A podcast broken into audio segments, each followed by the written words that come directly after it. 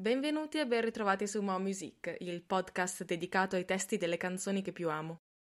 Come annunciato nelle Instagram Stories, il tema dell'episodio di oggi lo avete scelto voi. Io ho una lista di argomenti già pronti, ma a volte, quando non so scegliere, lascio che siate voi a decidere la priorità, appunto, degli argomenti. Faccio un disclaimer dicendo che questo episodio non è adatto ai minori, visto che tratta di tematiche esplicite. L'argomento, dunque un po' piccante, che lega i brani di oggi è la fantasia erotica di un rapporto a tre.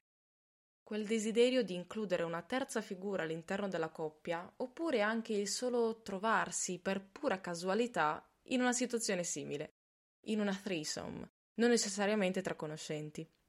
Le canzoni che ho selezionato non trattano perciò di temi quali il poliamore o la coppia aperta, ma il trio inteso come situazione non permanente o estemporanea. Quindi il triangolo no, qui non lo consideriamo, anche se la geometria non è un reato, purché tutte le parti coinvolte ne siano a conoscenza. Cominciamo con un brano del 2013, dei Panic! At The Disco. Proviene dal loro quarto album Too Weird to Live, Too Rare to Die ed è la sesta traccia, ovvero il brano Girls, Girls, Boys.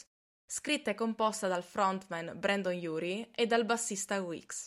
Il brano trae ispirazione da un'esperienza personale dello stesso Urie, che io confondo sistematicamente con Pete Wentz dei Fall Out Boy, ma questo è un problema mio. Dicevo, un'esperienza a tre, per così dire, che il cantante ha avuto in giovane età. In particolare, però, il testo non si focalizza tanto sul suo punto di vista, ma su quello di una ragazza, fidanzata, alla quale si rivolge invitandola, tentandola, ed emergono anche i sentimenti contrastanti della ragazza, lo stato d'animo confuso, i pensieri che la attraversano. Il brano, infatti, esordisce in questo modo, con un richiamo alla ragazza e alla sua situazione. Non voglio sentir parlare del tuo ragazzo. Non gli importa di sapere che lo ha, non sono affar suo eventuali problemi di coppia. A volte, sai, si sta meglio da soli. Un po' facendo leva sul fatto che, quando si è in pausa, starsene per conto proprio, separati dal partner, è utile a fare chiarezza. Beh, però, se cambi idea, sai dove trovarmi. Una sorta di diavolo tentatore che ci tiene al benessere, fisico almeno, della sua facile preda. Un appagamento narcisistico quasi, la cui realizzazione però è merito di un piacevole sforzo congiunto. Perché no, non sarò mai il tuo fidanzato. Lui si offre più come mezzo per il benessere di lei, non gli è mai passato per l'anticamera del cervello questo pensiero. Il fatto di essere preso da lei come lei potrebbe esserlo eventualmente da lui. Si avverte tra le righe una tensione sessuale, un'attrazione che prima o poi dovrà trovare il modo di sfogarsi. E, non contento, solletica la fantasia della ragazza, includendo anche un'altra ragazza, con l'invito a semplicemente lasciarsi andare, a cedere a questa tentazione. Dunque, una situazione donna-uomo-donna, dove è ammessa anche la bisessualità della ragazza. Ragazza che è al centro della situazione, è quella a cui il ragazzo si rivolge ed è rivolto il tutto. Il ritornello riprende e amplia il titolo del brano, con un Girls Love Girls and Boys.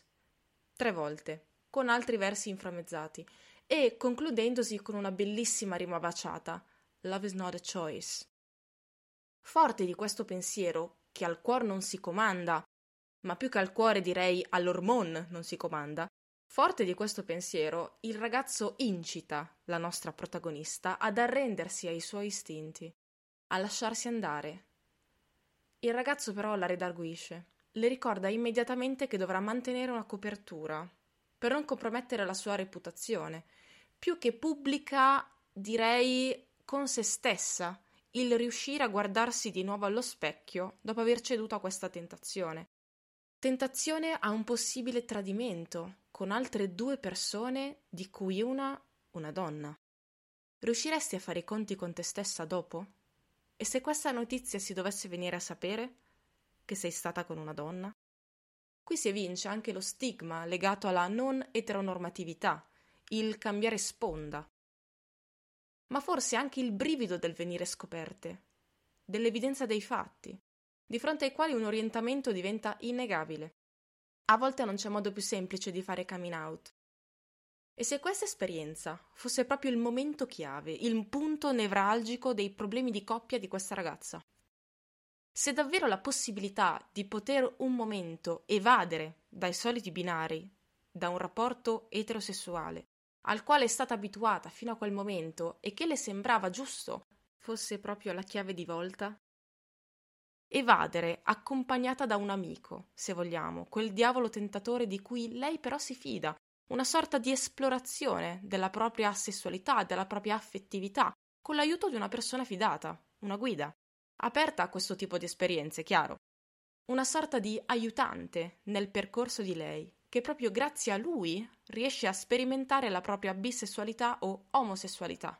Vediamo poi infatti in una strofa successiva l'affermazione del ruolo del ragazzo, del suo narcisismo. Dice: «Sono solo il cattivo della storia, I'm just a villain», che cerca con bramosia l'attenzione di una ragazza che non sa decidersi. Nel senso di accettare la propria sessualità e provarla, dare sfogo a quel tarlo che le fa dire: forse non sono del tutto etero e non mi sento a posto. C'è da dire che il videoclip di questa canzone rende difficile concentrarsi sulle parole espresse da Urie e dal messaggio profondo che vuole trasmettere.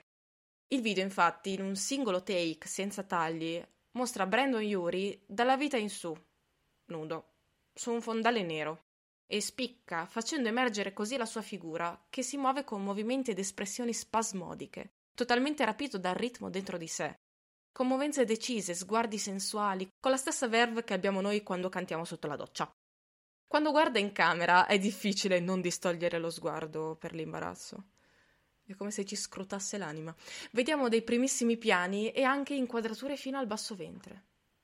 Vi dico solo che esiste anche una director's cut, come se già questa non fosse sufficiente. Piccola nota tecnica, il video si ispira a quello di una canzone del 2000, Untitled How Does It Feel, dell'artista D'Angelo, che io non conoscevo, ho recuperato giusto in occasione di questo episodio, che utilizza lo stesso stile minimalista e la stessa tecnica registica. E dopo essere stati irrimediabilmente sedotti da Brendon Urie, lo stesso che ci ha regalato The Ballad of Mona Lisa e Into the Unknown, dei titoli di coda di Frozen 2, torniamo un attimo indietro nel tempo, e precisamente di 35 anni.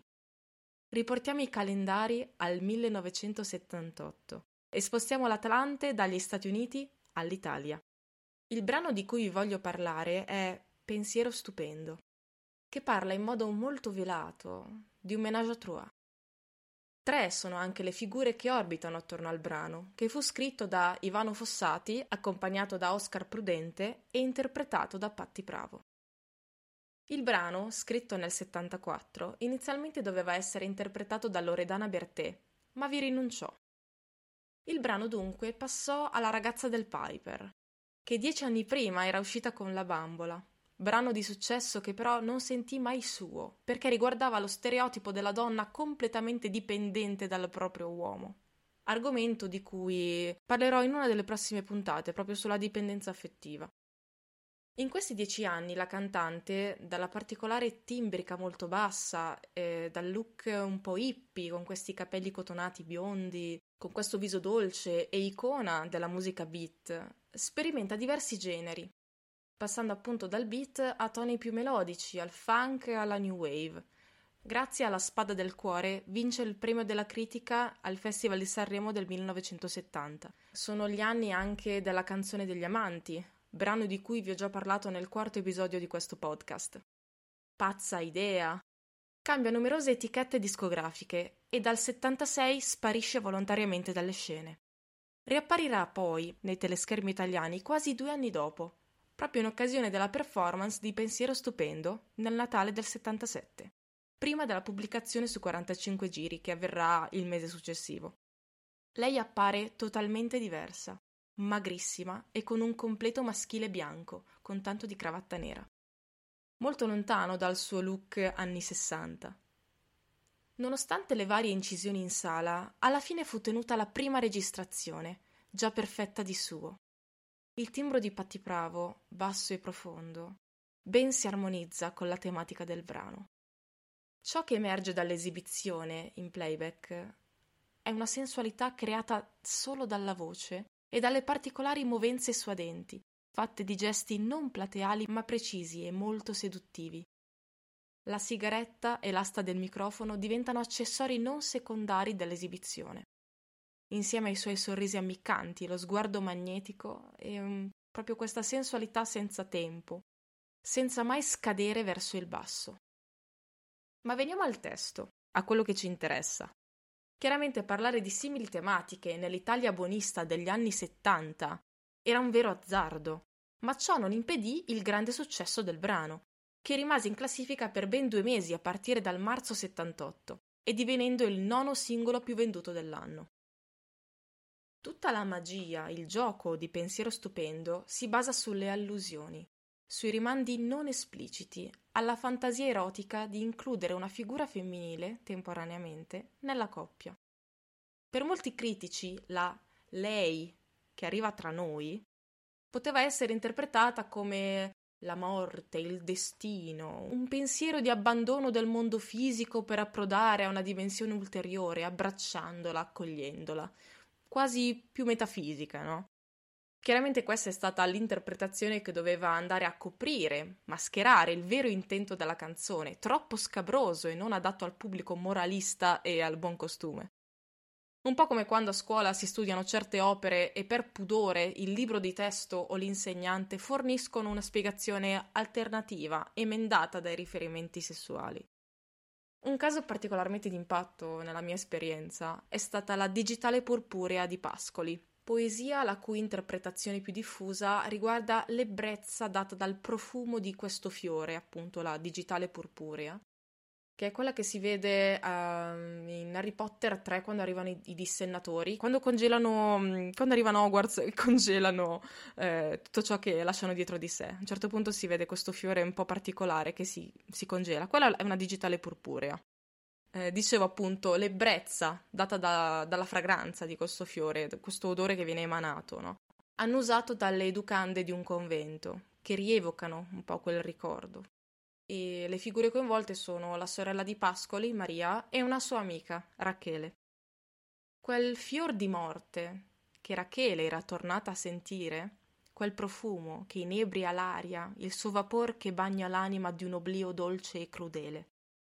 Quel fiore, dita spruzzolate di sangue, quell'innocenza irrimediabilmente persa, il richiamo in preghiera alla Vergine Maria, ma molta fu la dolcezza e l'estasi che, sospirando con un lungo brivido, si muore. Ora, a scuola mi fu detto che era una metafora della trasgressione, delle esperienze giovanili, il bere o il fumare.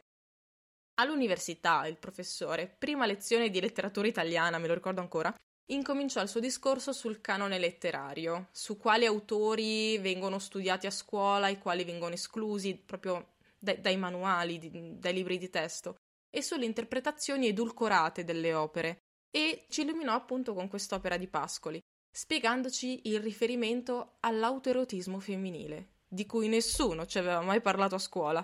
First reaction, shock. Voli pindarici a parte. Tutto questo per dire che no, Pensiero stupendo non parla di morte o di argomenti da edulcorare, ma di cose a tre. Poi ognuno liberissimo di dare la propria interpretazione e vederci quello che crede. La canzone è volutamente ambigua.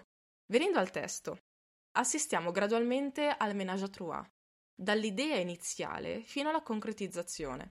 Veniamo quasi incoraggiati a dipingerci nella mente questa immagine di questa lei che viene tra noi. Io e te. E la titubanza del non so, un dubbio però fittizio, reso tale dal contesto ludico e sensuale della situazione, con una voce quasi ipnotica. Il focus poi si sposta sulle mani di lei, l'idea stessa della fantasia erotica, quel pensiero stupendo che si genera insinuandosi nella mente degli amanti, quasi ad aumentare il desiderio di essere assaporati da altri, ma insieme.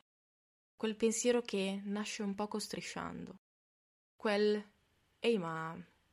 e se? Dai». Un tacito assenso, un'intesa basata sulla complicità, sul non detto. Meglio non dire. Poteva accadere, sai. E di nuovo il richiamo ai partecipanti. E tu, e lei, e noi, che incalza. La fantasia poi diviene realtà, il gioco si ripete. Lei un'altra volta tra noi. Le mani questa volta sei tu. Il mood canoro si fa più concitato e la tonalità della melodia si alza di un'ottava, per poi riabbassarsi come a simboleggiare il dopo, fino a sfumare in sottofondo. Perciò in questo brano l'idea della fantasia erotica è trattata come desiderio comune della coppia. Diverso è il caso in cui sia solo uno a esprimere tale desiderio e l'altro non è molto per la quale. E a volte anche solo esporsi nella coppia a tal punto può costituire motivo di timore per il giudizio dell'altro. Come presupposto necessario ci deve essere fiducia reciproca, oppure il partner potrebbe non sentirsi di assecondare il desiderio dell'altro. Non tutte le fantasie sono per tutti e non per questo si è meno validi come persone o potenziali partner. Oltre alla fiducia, chiaramente, il rispetto per l'altro deve essere fondamentale.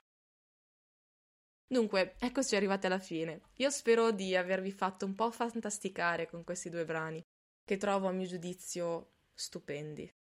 Conoscete altri brani che trattano di argomenti simili? Grazie per avermi ascoltata fino a qui. Sproloquiare su... rapporti a tre. Per rimanere aggiornati seguitemi sul profilo Instagram mon_music e io come sempre ho già aggiornato la playlist ufficiale su Spotify con i brani di oggi. E che altro? Ci sentiamo presto qui su Spotify, su Spreaker, su Google Podcast. Tra poco penso che approderò anche su Apple Podcast. Vediamo. Grazie per avermi ascoltata e ciao!